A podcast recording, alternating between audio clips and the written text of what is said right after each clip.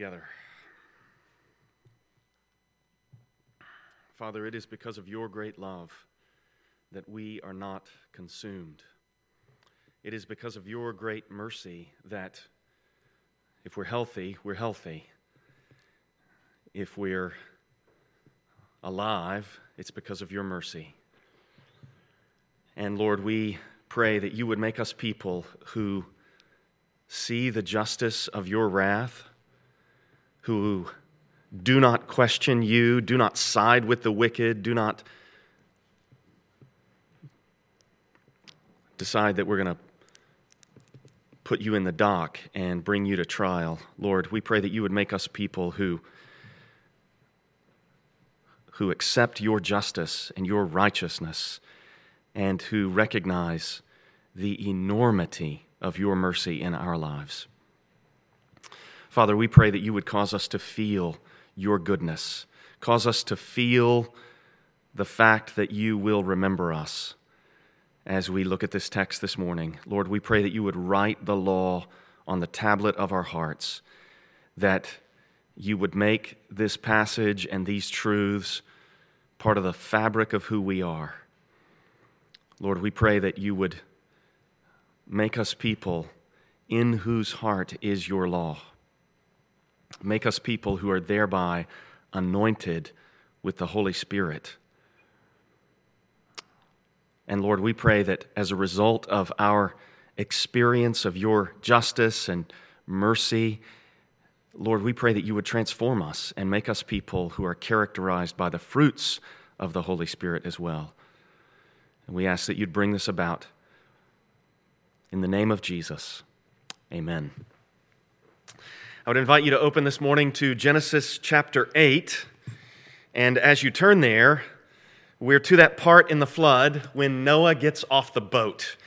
And as I was reflecting on the state of our world and the state of Noah's world, what it would have been like for Noah to recognize that the whole world had been fundamentally changed by the flood, that as the Lord said, it was wiped clean. He had wiped out all of mankind, and the only things that remained alive in the world were those that were with Noah in the ark, and of course those that could swim in the waters. But as I reflected on what it would be like for Noah to confront this new world with all of its new opportunities, I thought about this podcast that I listened to several years ago. NPR has this podcast known as Planet Money, and on this particular podcast, they were talking about the invention of the spreadsheet, and as they related what this was like for in the early days of the computer, when someone had first programmed what we now refer to as something like an Excel spreadsheet or you know, one of those electronic programs. When that was first invented, the change that it brought about. And what they did was they took their listeners back to the time prior to the invention of the spreadsheet, and they talked about what accountants had to do. Accountants would have these large sheets of paper, 11 by 17, and they would have these big desks, and sometimes they had to tape multiple pieces of paper together, and then they would have these columns and these rows, and they just had to factor all those numbers by hand. And so if one of their clients came to them and said, well, you've got all of my business there in your literal spreadsheet that's spread out on your table, what if I make my chocolate bar a little bit larger? Well, that's going to affect the value in this column at this point in the row, and now what I'm going to have to do is spend the rest of the day recalculating all of these boxes by hand. And it was very time-consuming, and there were a lot of people involved, bookkeepers and people that checked the work and so forth, and accounting services were very expensive. And then somebody invents this electronic document on a machine whereby you can push a button and all of a sudden all the calculations are done and there's no need to check them because the computer doesn't make mathematical errors. And one of these guys, they talked about how he received a job from one of his clients, and he plugged all the values into his spreadsheet and he pushed the button and he got the answers, and then he sat on the information for 2 days. And then he took the information back to the client, and the client said, "How did you get this done so quickly?" And what they realized was that many, many people were going to be put out of work by the spreadsheet.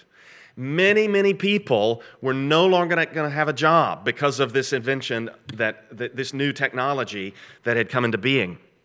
And it fundamentally altered. But it also lowered radically the price of accounting services, which made it so that a lot more accountants had a lot more work to do, and they could invest themselves in probably more beneficial endeavors than sitting there and calculating all those boxes and so forth. So I think that Noah, he needed to come off the boat with the attitude of, there's a lot of opportunity here, not, I want my old world back. And we're in a situation that is similar where hopefully, I mean, I know that people have lost their jobs. I hope that your ingenuity and your creativity and maybe your dreams are awakened and you see new opportunities and you're going to see new ways to serve others. So as we look into Genesis 8 today, you know, this week I was asked, what is one of the most significant ways that biblical theology can be applied to our hearts? And what we're going to see in this passage, I think, is one of the ways that understanding how the Bible story works helps us to apply its teaching to us. Because what we do is we find our identity with the people of God. And we identify with someone like Noah, and we approach the new world that we're going to enter on the other side of these regulations. We approach that new world the way that Noah approached his new world. We're going to have a fresh set of opportunities to live for Christ. We're going to have a fresh set of opportunities to set new patterns of behavior with the people that we normally interact with. We're going to have a fresh set of opportunities to go after gospel conversations, a fresh set of opportunities to open our eyes and see how people need to be served, and then look for ways to love them as Christ would love them. So what we want to do is we want to think about Noah and where he was, and then we want to think of ourselves as someone like Noah who has been delivered by God from the wrath of God and who has an opportunity to live for the glory of God. So hopefully you've turned by this point to Genesis chapter 8. And in these first 5 verses, we're going to see the waters recede, and we're going to see the world like a new creation. So I would invite you to look with me at Genesis chapter 8, verse 1, where we encounter this first phrase, "But God remembered Noah." This phrase could lead to some misunderstanding. You know, it's been... Right before this, in the last words of verse of chapter 7, verse 24, the waters prevailed on the earth 150 days. You should not think, okay, it's been 5 months, and God forgot about that guy floating around in the boat. And then, oh yeah, there's that guy Noah. No, that's not what this signifies. This is not the God of the Bible. He doesn't forget things in that way. What does this mean, that God remembered Noah? Well, let me invite you to look at a couple of other places where we're told, you don't have to turn there if you don't want to, I'll tell you about them. Genesis 19, verse 29, this is when, there are actually a lot of parallels. When we get to Genesis 19 and we read about the destruction of Sodom and Gomorrah, we're going to read a lot of language and phrases that are really reminiscent of the flood. And the way that God rained down destruction at the time of the flood is the same way that he'll rain down destruction at the time of Sodom and Gomorrah. And in Genesis 19:29, we read, "So it was that when God destroyed the cities of the valley, God remembered Abraham and sent Lot out of the midst of the overthrow. Now, if we think about that, what that means God has made these covenant promises to Abraham. Things like, I'm going to bless those who bless you. And what God is doing as he remembers Abraham by delivering Lot is God is being faithful to his covenant with Abraham. And then another instance of this, same language, same author, same language, same concepts. Moses is telling, you know, a unified story.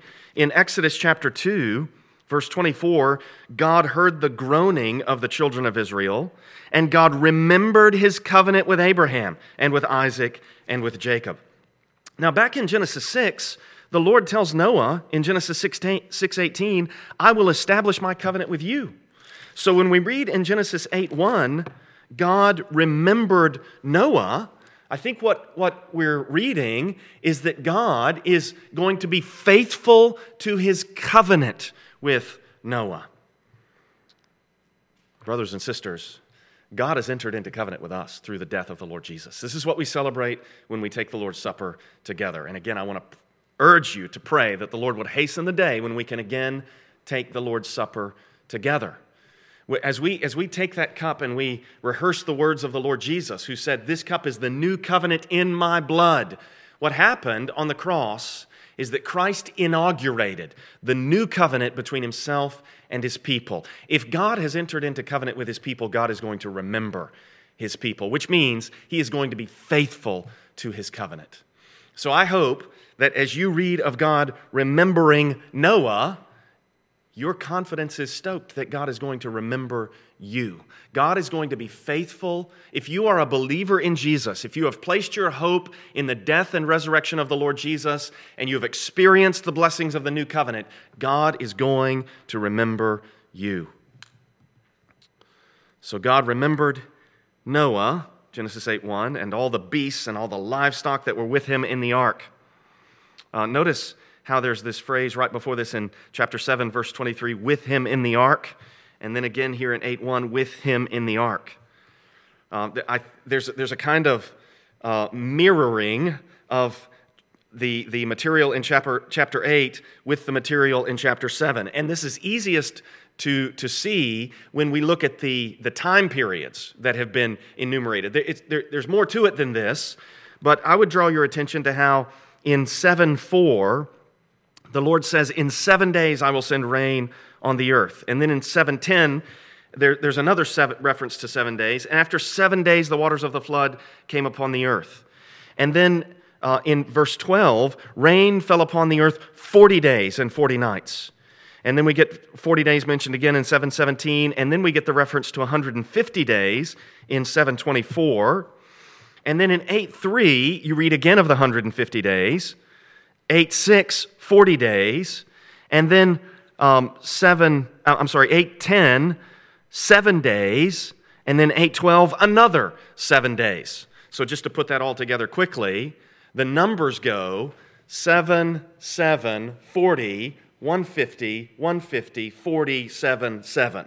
There's a chiastic structure to the passage where the numbers correspond to one another. And there are other elements like this with him in the ark on either side of that reference to 150 and 724.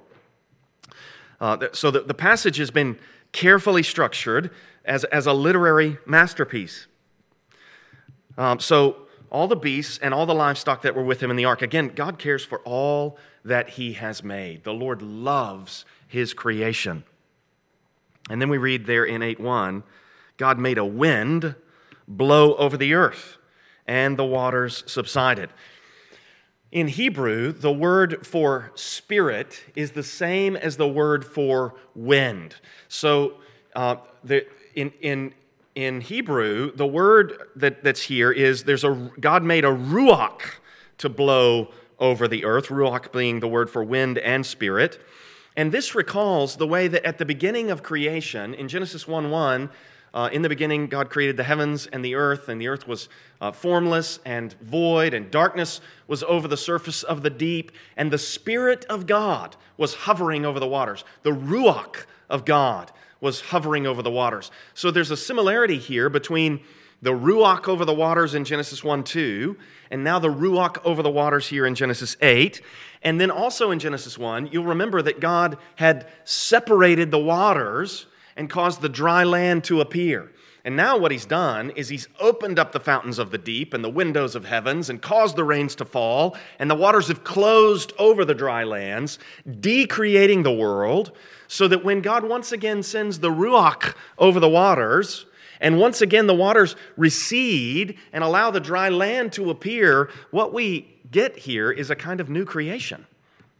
So the waters are going to recede, and a new creation is going to appear. And there's a significant pattern here, because as Chris read in 2 Peter chapter 3, Peter sees the destruction of what he calls the first world by water, and then the emergence of a new world as a kind of pattern that's going to be fulfilled or repeated when, at the end of all things, God purges the world with fire and then makes a new heaven and new earth appear on the other side of that.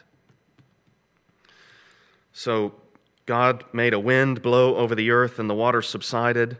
And then all the things that were opened up in 711 in the 600th year of Noah's life, in the second month, on the 17th day of the month, on that day, all the fountains of the great deep burst forth, and the windows of the heavens were opened, and rain, 712, fell upon the earth 40 days and 40 nights. Now in 8:2, the fountains of the deep and the windows of the heavens were closed. The rain from the heavens was restrained, and the waters receded from the earth continually. At the end of 150 days, the waters had abated. So the waters prevail over the earth for 5 months, 30-day periods. And then in verse 4, in the 7th month, on the 17th day of the month, the ark came to rest on the mountains of Ararat. Now, Moses does not overtly make a connection here to the book of Leviticus, but the same Moses that wrote Leviticus is the same Moses that wrote Genesis, and he would not have been unaware of what I'm about to tell you, and that is that in the book of Leviticus, the 7th month is tremendously important. You have several significant feasts, including the Day of Atonement. And one of those feasts starts on the 10th day of the month and goes for 7 days till the 17th day of the month. So Moses is recording time periods that will later in Israel's history become very significant and that are going to have connotations of forgiveness and atonement. So the floodwaters have come, and now in the month when sins are going to be dealt with, later in the Pentateuch, the waters begin to recede because the wrath has been poured out. And the ark comes to rest. Interestingly, that it would be worded this way because Noah's name means rest. And there's a form of Noah's name used when it speaks of the ark coming to rest on the mountains of Ararat. We're going to see, as we make our way through this passage, that Moses is going to has been playing on Noah's name a lot in the wording of this. There is a mountain called Ararat today, and it's a 17,000-foot peak. And yet, we're not told that it was that particular mountain. These are the mountains of Ararat, so it could have been somewhere in that range. And I can't help but wonder how it was that the ark came to rest in the mountains. I mean, was it sort of on a hillside? Was it lodged on a? I mean, I don't like heights. I don't like ridges and cliffs and things like this. Did it open with a drop beneath it? I mean, we're not told these details. But I think in all of this, Noah would have had to trust the Lord. He would have had to trust God. Can you imagine having experienced the flood and then knowing that your ongoing life depends upon the mercy of God to sustain you? That's really where all of us are, whether we realize it or not. Verse 5, the waters continued to abate until the 10th month. In the 10th month, on the first day of the month, the tops of the mountains were seen. So the waters are gradually receding, and the mountaintops become visible. Let me just stop and offer you a couple of summarizing applications here. Number one, we should be confident in response to this account of the flood that God is going to save his people. God is going to save his people. God promised to Noah, I'm going to establish my covenant with you. And then, through overwhelming destruction, God delivered Noah's life. God preserved him alive in the floodwaters. So we should be confident that whatever happens to us in life, God is going to save his people. And then, number two, we are reading here of a sovereign creator. And there is no aspect of his creation that is going to overcome him, that is somehow going to get the better of him. He made the world, and he controls the world. And then as a kind of observation on sort of the flow of the narrative, I want to quote Ken Matthews from his commentary on the book of Genesis, observing how the waters, it rained for 40 days and 40 nights, and then the waters prevail for 150 days, and then it's going to take a long time for those waters to recede. And Ken Matthews observes, often in life, troubles come on fast and recede slowly. Troubles come on fast, and we can think of Job. This was true in Job's case. In one day, he got this series of bad news, and then there's this long book before he's finally restored. And this is sometimes the way that life works. And the Bible is everywhere urging us to be faithful, to persevere, to hold on. And then lastly, I want to observe here that Noah, from what we see throughout this passage, Noah is not shaking his fist at God. Noah is not saying to the Lord, "How dare you do such a thing? How could you send a flood that would wipe out?" No, that's not Noah's attitude at all. I think that Noah concurs with God's justice, and he recognizes nobody deserves to live. Nobody deserves to experience ongoing life, and anyone who is alive by God's mercy. So I don't know if you've ever talked to somebody who has said something like this about the God of the Bible: "I just can't believe in a God who would send a flood and destroy all humanity." Well, you don't believe in a God who has standards then. You don't believe in a God who is holy then. You don't believe in the God of the Bible who has mercy then. So I don't know where you're going to get an idea of a God that's better than that of the God of the Bible, but we are really not in position to critique our Creator. And Noah is the one who's experienced this, and he's not critiquing the Creator, as we'll see as we continue. So in verses 1 through 5, the waters recede and a new creation appears. In verses 6 through 12, we have the raven and the dove. I'm going to read through this passage, and then we'll come back and talk about it piece by piece. So verse 6, at the end of 40 days, Noah opened the window of the ark that he had made and sent forth a raven. It went to and fro until the waters were dried up from the earth. Then he sent forth a dove from him to see if the waters had subsided from the face of the ground. But the dove found no place to set her foot, and she returned to him to the ark, for the waters were still on the face of the whole earth. So he put out his hand and took her and brought her into the ark with him. He waited another 7 days, and again he sent forth the dove out of the ark. And the dove came back to him in the evening, and behold, in her mouth was a freshly plucked olive leaf. So Noah knew that the waters had subsided from the earth. Then he waited another 7 days and sent forth the dove, and she did not return to him anymore. The first thing I want to observe about this is that when Noah sends forth the raven in verse 7, he sends forth an unclean bird. And this is not going to be one of the only two, because probably these birds have been reproducing on the ark. But this unclean bird is also a scavenger. He's a bird of prey. And so the raven probably does not return because there's plenty of death floating on the surface of the waters for the raven to satisfy itself upon. He can probably perch on these floating carcasses and corpses and feast upon them. And so he's not going to need to come back to Noah. The dove, by contrast, Noah sends a dove in verse 8, and a dove is not a scavenger. It's not a ravenous, carcass-eating kind of bird. It's actually a clean animal, and the dove features prominently in the regulations for Israel's sacrifices.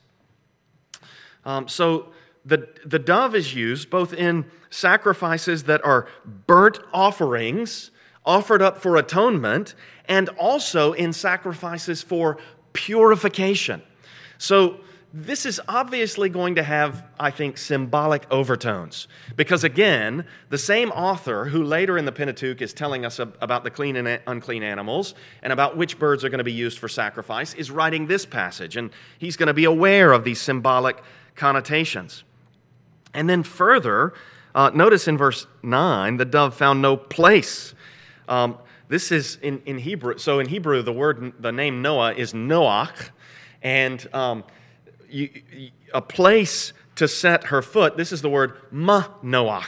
So it's just got the name of place added to the front of Noah's name. So the ark has come to its Noach, but the dove found no Manoach, no place to set her foot. So another play on Noah's name.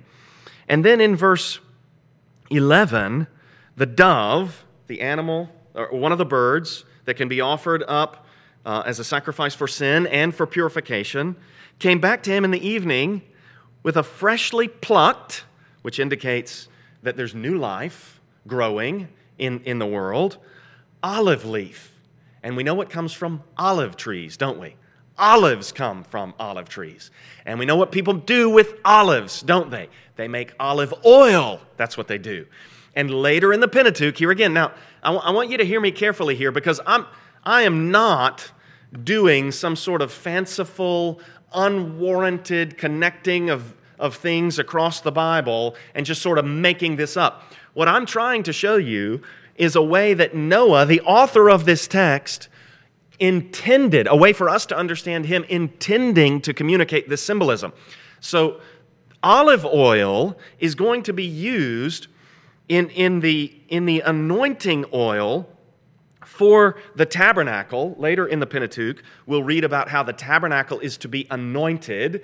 And then as you continue across the Bible, Samuel anoints David with oil. And as he anoints David, the Holy Spirit comes upon David. So that, the coming of the association of the Holy Spirit with the olive oil is going to come later. But nevertheless, there's anointing that's going to be associated with oil in the mind of Moses. And also, oil is used to fuel the lamps in the holy place, the menorah. The seven-pronged lamp in the holy place is fed by oil. And in the book of Zechariah, these two figures, Jeshua and Zerubbabel, they are referred to as anointed ones. Literally, the text reads, two sons of oil. And it's as though the Holy Spirit on them provides the fuel for this restored menorah that is symbolically presented in the book of Zechariah, which communicates the return of the Holy Spirit to the rebuilt temple. So what I'm telling you is that anointing oil later in the Bible is going to be associated with the Holy Spirit, but even in the Pentateuch, it's associated with anointing oils. So you've got the dove that connotes sacrifice, and then you've got the oil in the olive leaf that connotes anointing. And this is all going to build through the Old Testament and through the associations of sacrifice and anointing until a time comes when a man is going to enter into these waters as this man named John baptizes people for repentance. And John is going to say to this man, "I need to be baptized by you." To which the man will reply, "Let it be so now that we might fulfill all righteousness." And then as this man is baptized in the waters by John, the Holy Spirit is going to come down to remain upon him in the form of a dove. And that is the man who will be sacrificed for sins.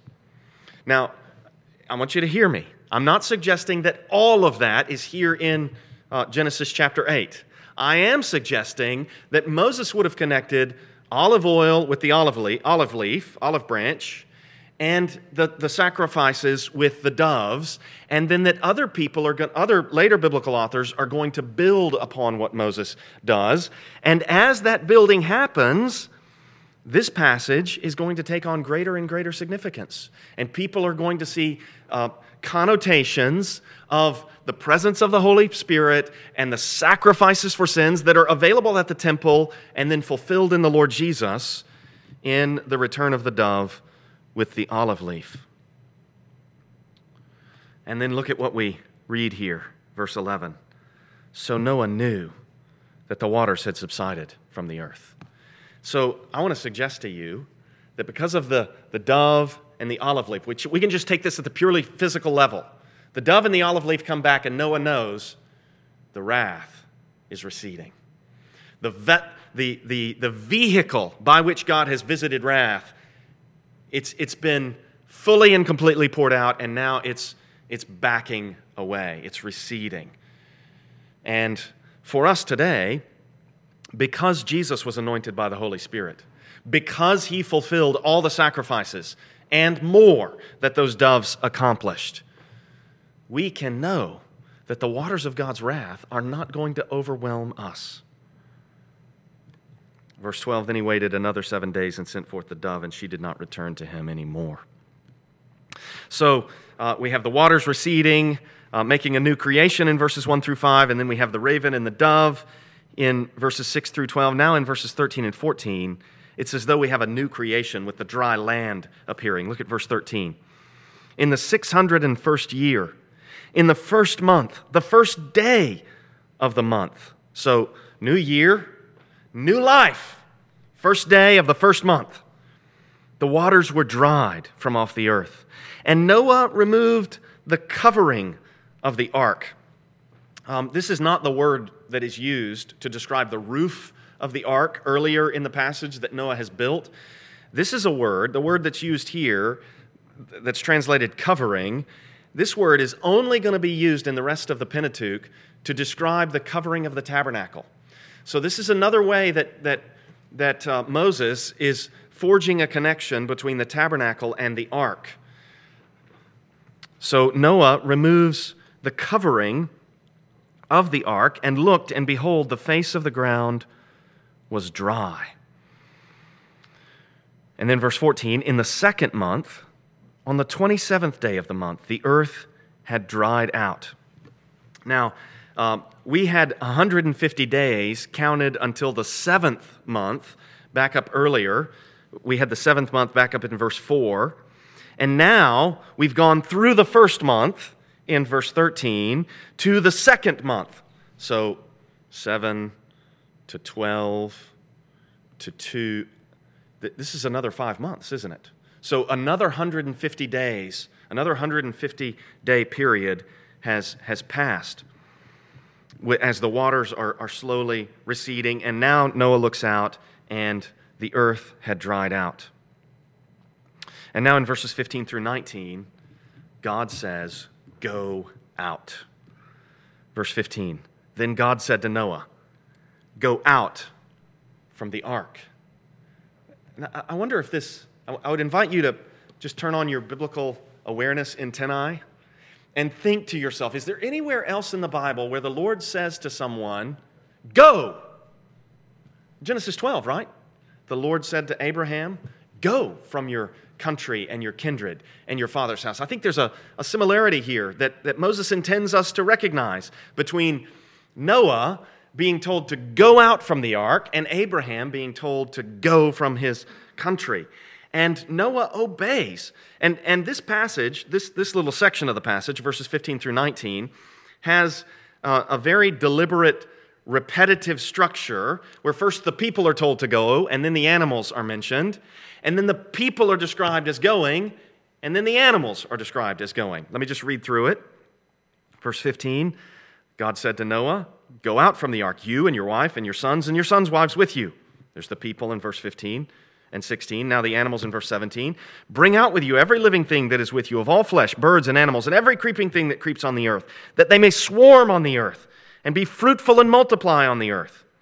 And now hear the people again, verse 18, so Noah went out, and his sons and his wife and his sons' wives with him. And now hear the animals again, every beast, every creeping thing, and every bird, everything that moves on the earth went out by families from the ark.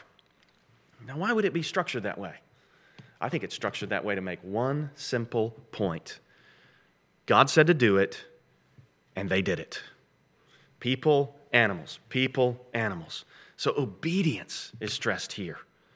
And along with obedience, I think that the efficacy of the Word of God is stressed here. God says go, and they go. This is like creation. God says, let there be light, and there's light. John Calvin wrote, quote, Noah did not move a foot out of his sepulcher without the command of God. That's interesting, isn't it? The ark as a sepulcher, as a coffin in which he is preserved until he's allowed to go out into the new creation for new life. Along with the obedience that I think is stressed there, notice how the animals in verse 17 are going to swarm on the earth, and then they're going to be fruitful and multiply. This, I think, is meant to remind us of chapter 1, verse 22, where God blesses the animals and says to them, be fruitful and multiply and fill the waters in the seas. And then just as the people also in 128 are going to be told to be fruitful and multiply, when we're together next in Genesis, we'll see in 9:1 that the people also in Genesis 9:1 will be told to be fruitful and multiply. So Genesis 1, animals, Genesis 1:22, be fruitful and multiply, and then people, Genesis 1:28, be fruitful. Now, after the flood, animals, Genesis 8, verse 17, be fruitful and multiply, and then people, 9:1 and following, be fruitful and multiply. There's a parallelism, a paralleling of Noah with Adam. And then that brings us to the conclusion here. And this is really why I say that Noah's not mad at God. Noah's not mad at God. Noah's not questioning God's justice. I would suggest to you that Noah's overwhelming sense is of God's mercy. I think what we see right here reflects that Noah understands, I deserve to die just like the rest of humanity. I don't deserve life any more than they did. And what God has shown me is mercy. And so what he feels is gratitude and a desire to worship this God who has shown him such mercy. And I want to suggest to you that if you are alive, if you are hearing the sound of my voice, you ought to feel the same way. None of us deserves to avoid the coronavirus. None of us deserves to avoid the wrath of God. And the fact that you are alive to process the words that I'm speaking in your active brain shows that God is being merciful to you. God is lovingly extending to you an opportunity to repent of your sins and to trust in the Lord Jesus as your Savior. For the very first time in all of the book of Genesis, and I would assume in the history of the world, Genesis 8:20, Noah built an altar to Yahweh. I'm not saying they haven't worshipped before this, but the worship that we've seen earlier in chapter 4, verse 26 was, at that time people began to call upon the name of the Lord. And we don't read of an altar being built prior to this in the book of Genesis. Noah built an altar to Yahweh, and then look what he does. He took some of every clean animal. So I mentioned how there were 7 pairs of all the clean animals, and I suggested that this was for sacrifice, and we can see that here. He took some of every clean animal and some of every clean bird and offered burnt offerings on the altar. And when the Lord smelled the pleasing aroma, the Lord said in his heart, I will never again curse the ground because of man. For the intention of man's heart is evil from his youth.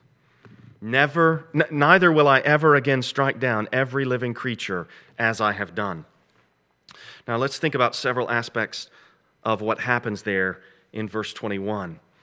The Lord smells the pleasing aroma. There's no suggestion here that the Lord is hungry.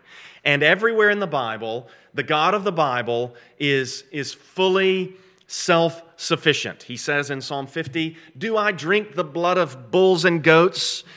He says to the people who are not worshiping him the way that he wants to be worshiped, he says to them, if I were hungry, I would not tell you. But in our sinfulness, people have invented wicked stories about it's like they're groping for the living God, but they're coming up with all these false ideas. And in these distorted flood accounts that you can read. You can read in the Epic of Gilgamesh or in the accounts of Atrahasis that the gods are actually hungry, and that's why they bring an end to the flood. And they're actually, even though they were trying to kill everybody, they're actually glad that Utnapishtim survived the flood so that he can feed them, and they pounce eagerly upon the sacrifices that are offered. That is not the portrayal here of the God of the Bible. The God of the Bible is not some unworthy, insufficient God who cannot take care of his own needs.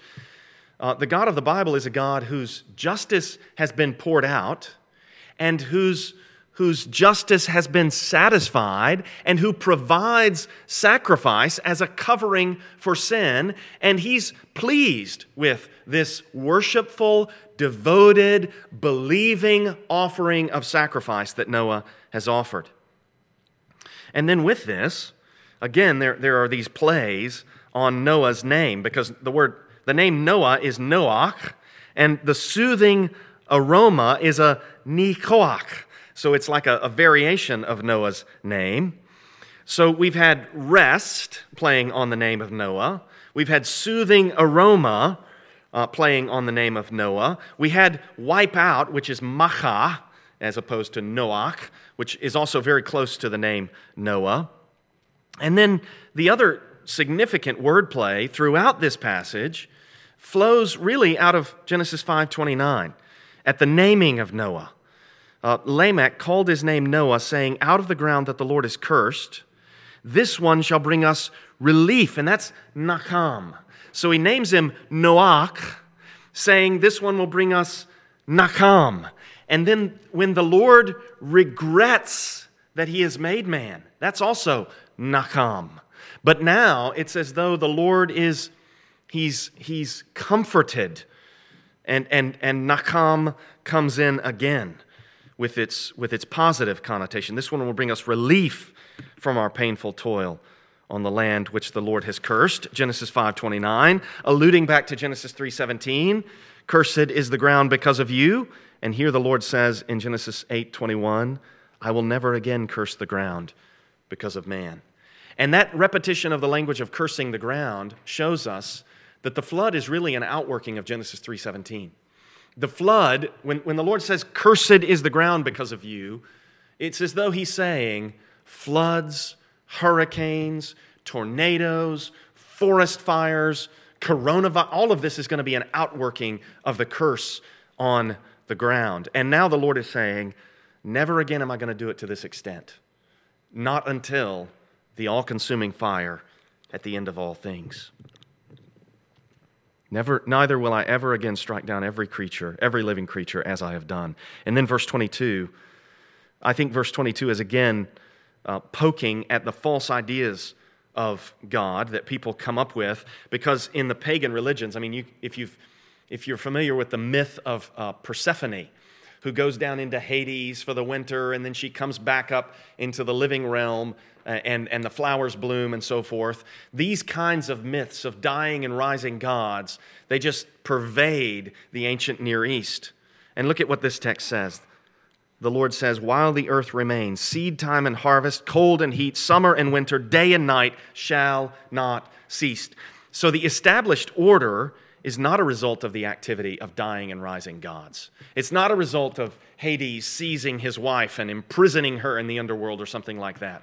No, the established order is under the hand of the living God. The God who, in this whole flow of events, is telling us that he has created a world that is going to come under his judgment, but that folded into that judgment is going to be an opportunity to experience his mercy for those whom he is pleased to save. And this event of the flood and the salvation of Noah is pointing forward to the future salvation. And in all this, there's this rhythm of God's word producing worship. So God says to Noah, "Go out of the ark." And Noah builds an altar. And over in Genesis 12, God is going to say to Abraham, "Go from your country." And then in 12:8, Abraham is going to build an altar to the Lord. So the hearing of God's word produces a mindset that says, this God is worthy of my worship. Let's pray together. Father, we thank you for revealing yourself to us in your word. Lord, we praise you that you are a loving God, a God who did not leave us to perish in our ignorance and sin, a God who does not give us what we deserve. Lord, we praise you that Even in this text, you give us a promise of a new creation and of new life on the other side of the visitation of your wrath. And Father, we praise you that you have poured out your wrath completely. You have fully satisfied your justice in the death of the Lord Jesus on the cross.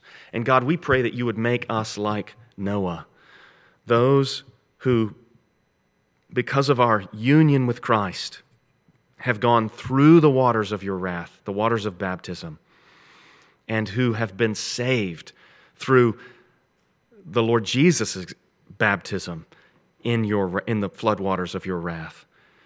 Father, we pray that you would make us those who are eager to see new opportunities, eager to worship you, eager to tell of your goodness, eager to heed your word. We ask that you do all this for the glory of the Lord Jesus by the power of your Holy Spirit. Amen.